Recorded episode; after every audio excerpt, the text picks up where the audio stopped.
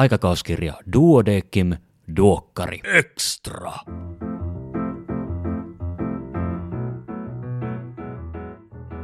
Arvon kuulija, tervetuloa kuuntelemaan Duokkari Extraa. Minä olen Kari Hevossaari, lääkäri Helsingistä.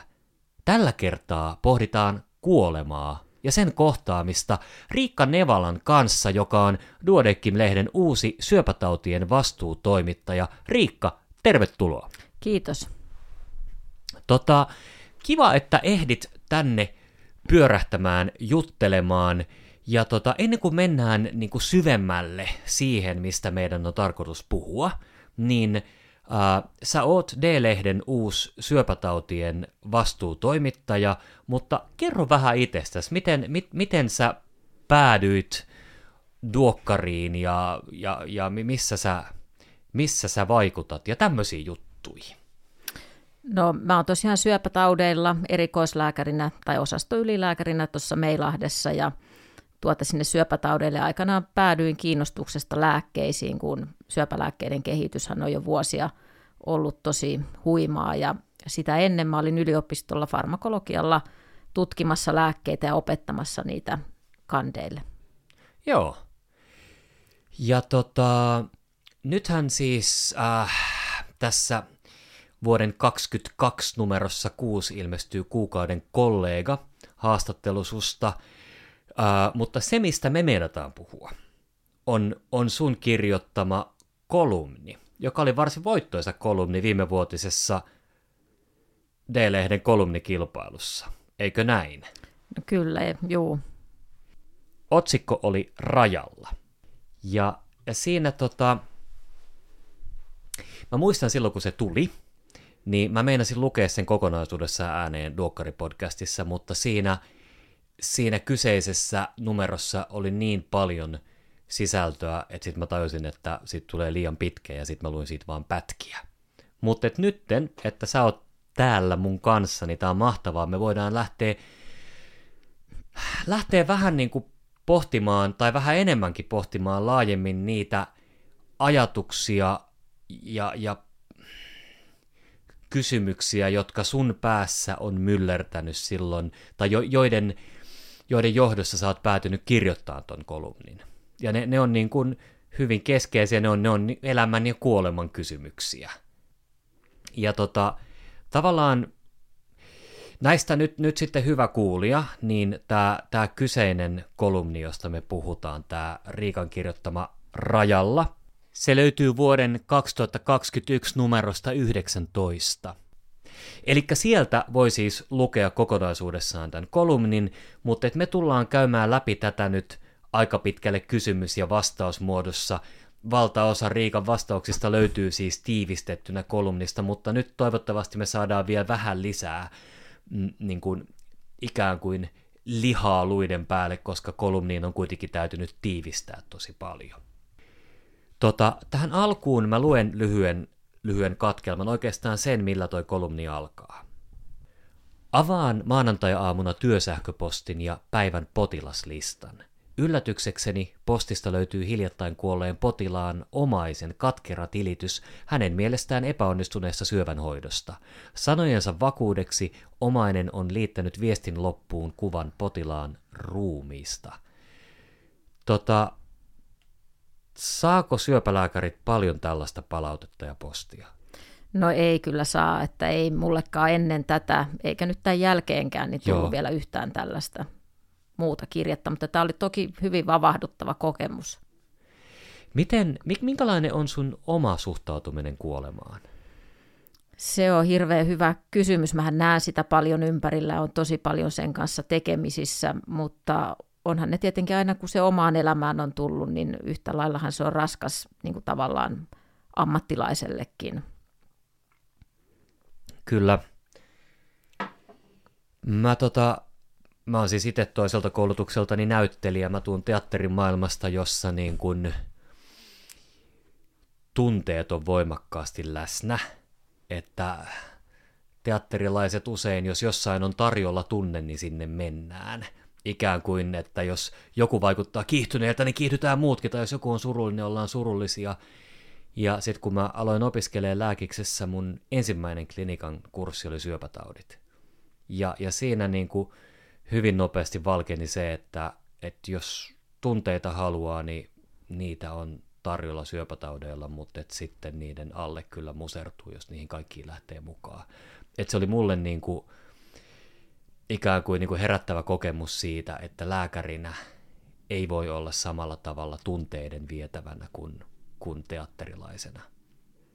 Ja tota, mä välissä mietin, että m- miten te onkologit jaksatte ja kestätte. No, meillä on työnohjausta, mutta toki se on aika pieni osa siitä jaksamisesta, mutta, mutta meillähän on paljon potilaita, jotka paranee ja sitten nekin, jotka on pysyvästi sairaita, joita ei pysty paranemaan, niin se on hyvin palkitsevaa, jos saa sitä lisäaikaa potilaalle, tai se, että saa ylipäätään oireet kuriin, että potilas voi paremmin. Et, et mun suuri niin tämmöinen intohimohan onkologiassa on aina ollut vuodeosastotyö, Joo. tavallaan se, että selvittelet, mikä potilas on vikana ja sitten miten sen korjaa, ja, ja jos sen saa hyväkuntoisena kotiin, niin se on todella niin kuin palkitsevaa.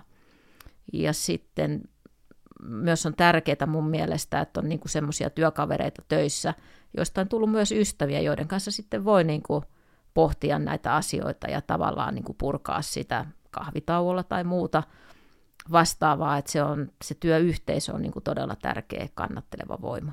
Joo, toi, toi on hyvä, että sanot ton ääneen, koska työ, työyhteisö on, on sellainen, jota kaikilla ei ole.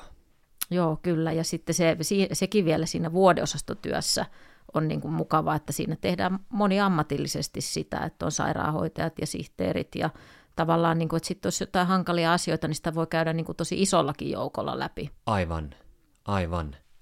Miten sitten tota, men, mennään kohti kuolemaa tai te, ku, kuolemateemoja.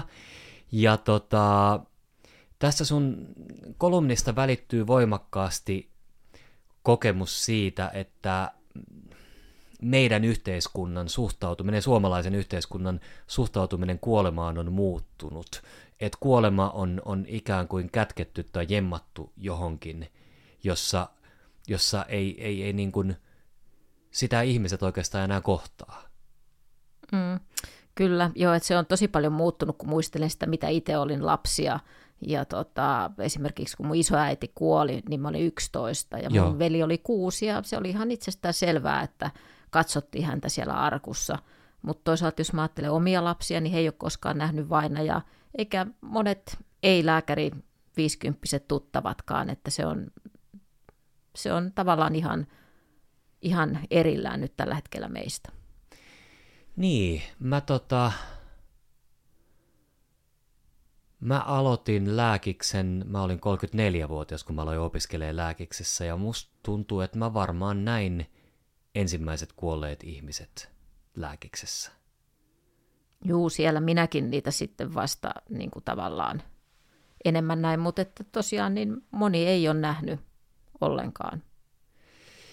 Mä katoin, katoin hiljattain Yle Areenasta, oli Michael Palinin matkadokumenteista tehty tällainen muistelu, muistelukooste, koostesarja, ja siinä oli jakso, missä mä en nyt muista, oliko tämä Intia, Pakistan vai Bangladesh, mutta et nyt suurin piirtein niin kun, tietty alue Aasiaa saattaa paikallistua, ja, ja siellä Michael Palinin mukaan oli tällainen traditio, että, että kun, kun tota, ihminen kuolee, niin lähiomaiset kantaa hänet roviolle, jossa sitten ruumis poltetaan. Että et se niin kuin hyvin niin kuin konkreettisesti mm. saatetaan ihmisen keho pois, koska se Suomessa se on, on helposti niin, että tota, hautaustoimisto huolehtii kaikesta ja, ja välttämättä siis sen jälkeen, kun ihminen on kuollut, niin omaisen, omainen ei, ei ole missään kosketuksissa enää mm. ruumiin kanssa. Niin, kyllähän se Suomessakin aikaisemmin oli eri tavalla, että vielä joskus 30-40-luvulla, mitä mäkin olen nähnyt vanhoja valokuvia, niin silloinhan ne oli tavallaan aitassa odottamassa hautausta monetkin ruumiit, jos nyt näin voi sanoa.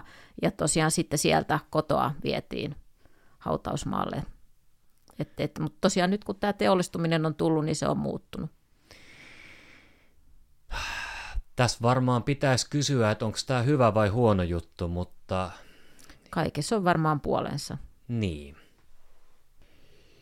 Tota, sitten sä, sä oot kirjoittanut tämmöisen lauseen, että työssäni koen, että aikani ja energiani kuluvat suurelta osin kamppailuun kuoleman väistämättömyyden ja epärealististen toiveiden välimaastossa. Tota, avaisit sä vähän, vähän niitä ajatuksia, jotka on, on johtanut tuohon lauseeseen? No nykyään tuntuu, että monessa perheessä on neljä sukupolvea elossa Joo. ja se on semmoinen niin standardi, että, että tuota, tosiaan on saatu niin kuin viettää paljon yhteistä aikaa sukupolvien kesken ja, ja tuota, se vanhin sukupolvi on jo hyvinkin iäkäs ja sitten tavallaan ei hahmoteta niin kuin sitä, että jos joku syöpähoitokin aloitetaan, niin kuitenkin se biologinen ikä tulee vastaan kaikissa haitoissa ja muissa, että vaikka olisi kuinka niin kuin terve 90 niin ei se, ei se vaan kestä niitä hoitoja samalla tavalla ja tämä on semmoinen jatkuva dilemma sitten, mitä käsitellään.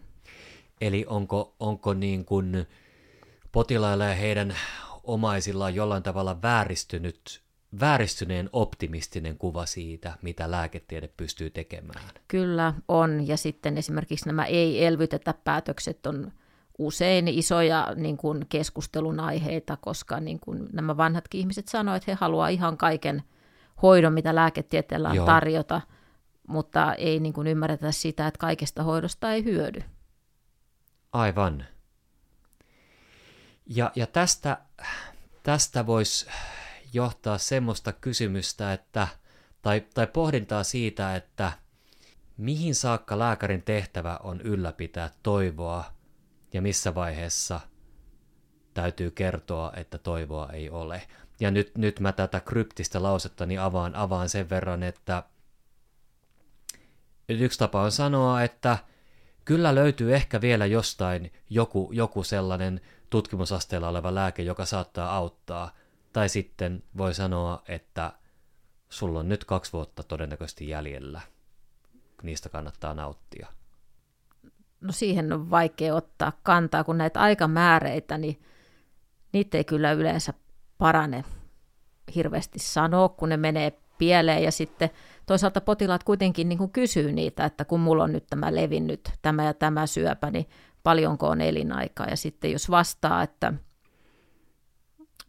tiedon, minkä potilaat itsekin voi löytää netistä, että vaikka 12 kuukautta on keskimääräinen elinaika, niin sitten ne lähtee siitä, että nyt on se 12 kuukautta, vaikka se välttämättä heillä voi olla enemmän tai vähemmän. Mutta missä vaiheessa sitten tavallaan näitä keskusteluja pitää käydä, niin siinä täytyy yrittää sitä potilastakin aistia, että mitä hän haluaa. Että osa heti sanoo, että ei halua mitään ennustetta ja osa taas haluaa tietää mahdollisimman tarkkaan.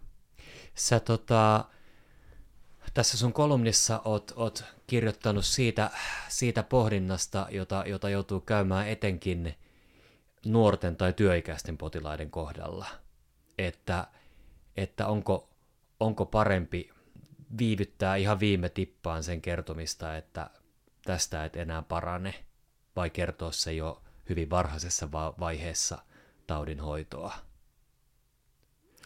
Joo, se, se aina varmaan, että miten näihin suhtautuu, niin, niin riippuu siitäkin, että mikä se oma elämäntilanne on, että 10-15 vuotta sitten, kun mulla oli pienet lapset, Joo. niin musta oli erityisen vaikeaa miettiä sitä, että milloin sanoo pienten lasten vanhemmille, että, että, että nyt tilanne on tosi hankala ja me ei enää hirveästi pystytä tekemään muuta kuin helpottamaan oireita. Nyt mä en ehkä mieti heidän kohdallaan sitä enää niin paljon niiden lasten kannalta, että nyt kun mulla taas itselläni on parikymppiset lapset Joo. ja nuoremmat, niin nyt taas heidän, heille kertominen on niin kuin se vaikein mietinnän aihe, että missä vaiheessa sen ikäiselle pitäisi sanoa. Enkä mä edelleenkään tiedä, että missä vaiheessa. Onneksi näitä potilaita on aika vähän. Tota, mitenkä äh, sitten täm, tämmöinen, mä, mä vien sulta lauseita täältä kolumnista mm. ja sitten mä kysyn, että voisit sä vähän avata niitä mm. tarkemmin. Tota, sä oot kirjoittanut, että lehdissä kirjoitellaan, että lääkärit eivät enää tunnista lähestyvää kuolemaa. Oman kokemukseni mukaan ongelma on omaisilla, ei lääkäreillä. No mä oon lukenut siis ihan aikakauslehdistä ja sitten Hesarista Joo. ja tällaisista, niin esimerkiksi toimittajien juttuja omaisistaan tai sitten he on kirjoittaneet muista ihmisistä ja tuota, just, että milloin on kuntoutettu liikaa ja milloin sitten liian vähän ja ei ole valmisteltu kuolemaan ajoissa tai sitten on sanottu liian varhain. Että harvoin on sellaisia artikkeleita, että kaikki on mennyt just niin kuin on toivonut ja pitänyt. Ja tuota, ja, mutta useimmiten se on kyllä niin, että se liika toiveikkuus on nimenomaan niissä omaisissa, ettei ehkä niinkään niissä potilaissa.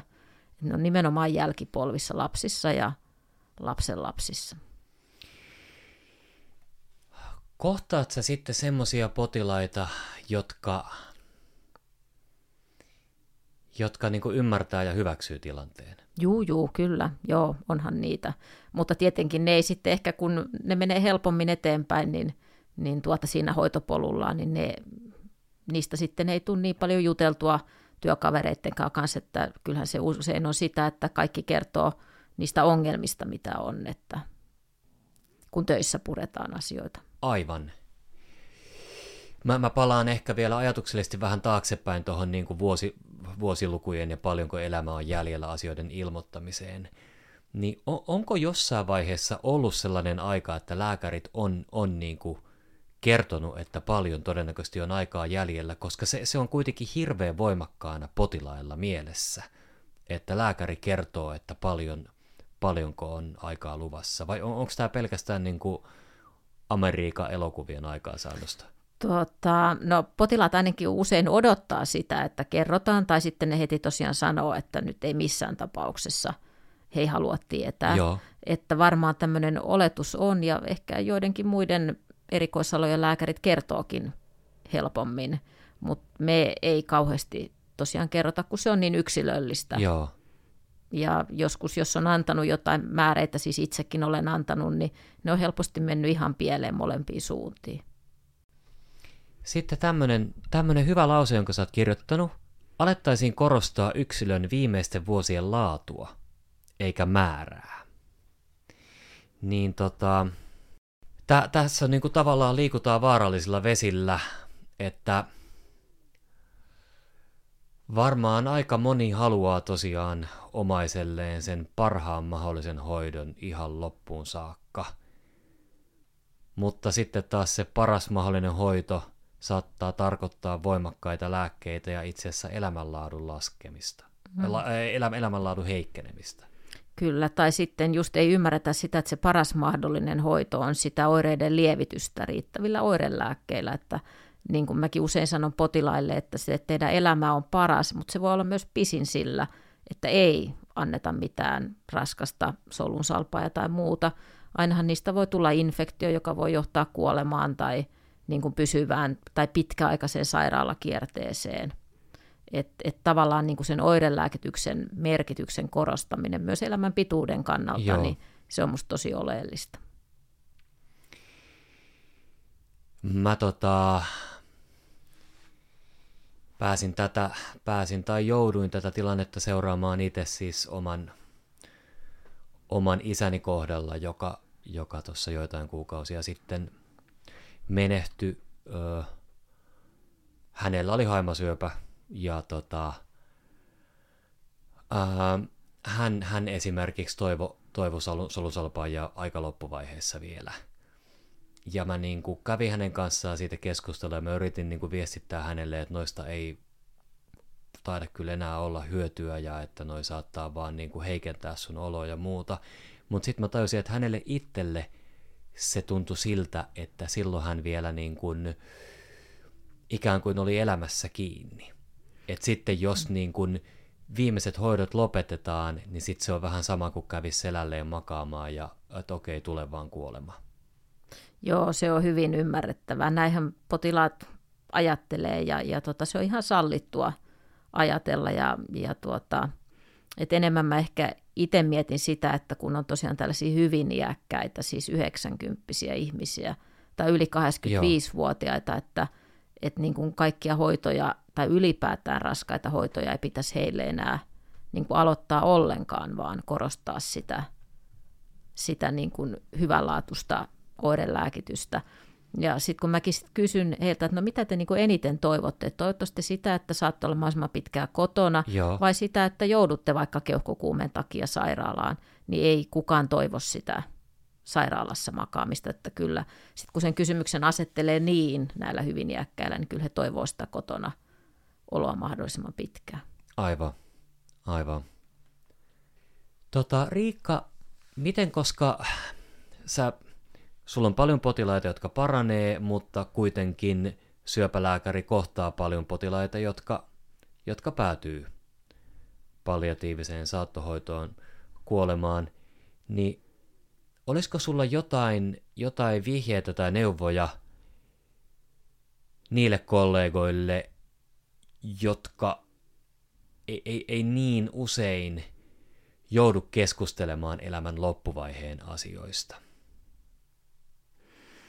No varmaan tärkein neuvo on, että ne kuitenkin täytyisi koettaa ottaa rohkeasti puheeksi, vaikka, vaikka tuota, eihän se mitenkään helppoa ja mukavaa puhuttavaa ole. Ja, ja tuota, tavallaan niin kuin koettaa tehdä ne hoidon rajaamispäätökset. Kaikkihan ei niihin suostu, mutta osalle se on helpottavaakin. Ja mä oon myös huomannut nyt ihan tässä viime aikoina, että, että kun on nuorten ihmistenkin kohdalla tehnyt näitä hoidon Joo. rajauksia, niin tota, tavallaan se, että ottaa sen asian esiin, niin toisaalta se on helpottavaa, koska ei ihmiset pysty kotona välttämättä ruveta keskenään puhuun, että hei, että puhutaanko tänä iltana nyt sun loppuvaiheen hoidosta. Et se täytyy ottaa esiin ja sitten vuodeosastoilla työskenteleville kollegoille, niin perhetapaaminen niin kuin tavallaan potilaan ja lähiomaisten kanssa salli, koronan sallimissa rajoissa, Joo. niin ne on niin kuin usein hirveän hyviä, että käydään se lyhyesti se sairaus ja sen vaiheet ja missä nyt ollaan läpi niin, että läheisetkin kuulee ja voi kysyä ja, ja tavallaan niin kuin selitetään se tilanne sellaisissa, että, että niillä pääsee hyvin eteenpäin. Okei, hyvä. Hei, Riikka Nevala, kiitoksia vinkkeistä, kiitoksia ajatuksista ja kiitoksia erinomaista kolumnista. Ja voimia ja jaksamista syöpätautien vastuutoimittajan hommiin. Kiitos kovasti. Juu. Ja hyvä kuulijani, oikein hyvää vointia ja seuraaviin kertoihin. Moi moi! Moi moi.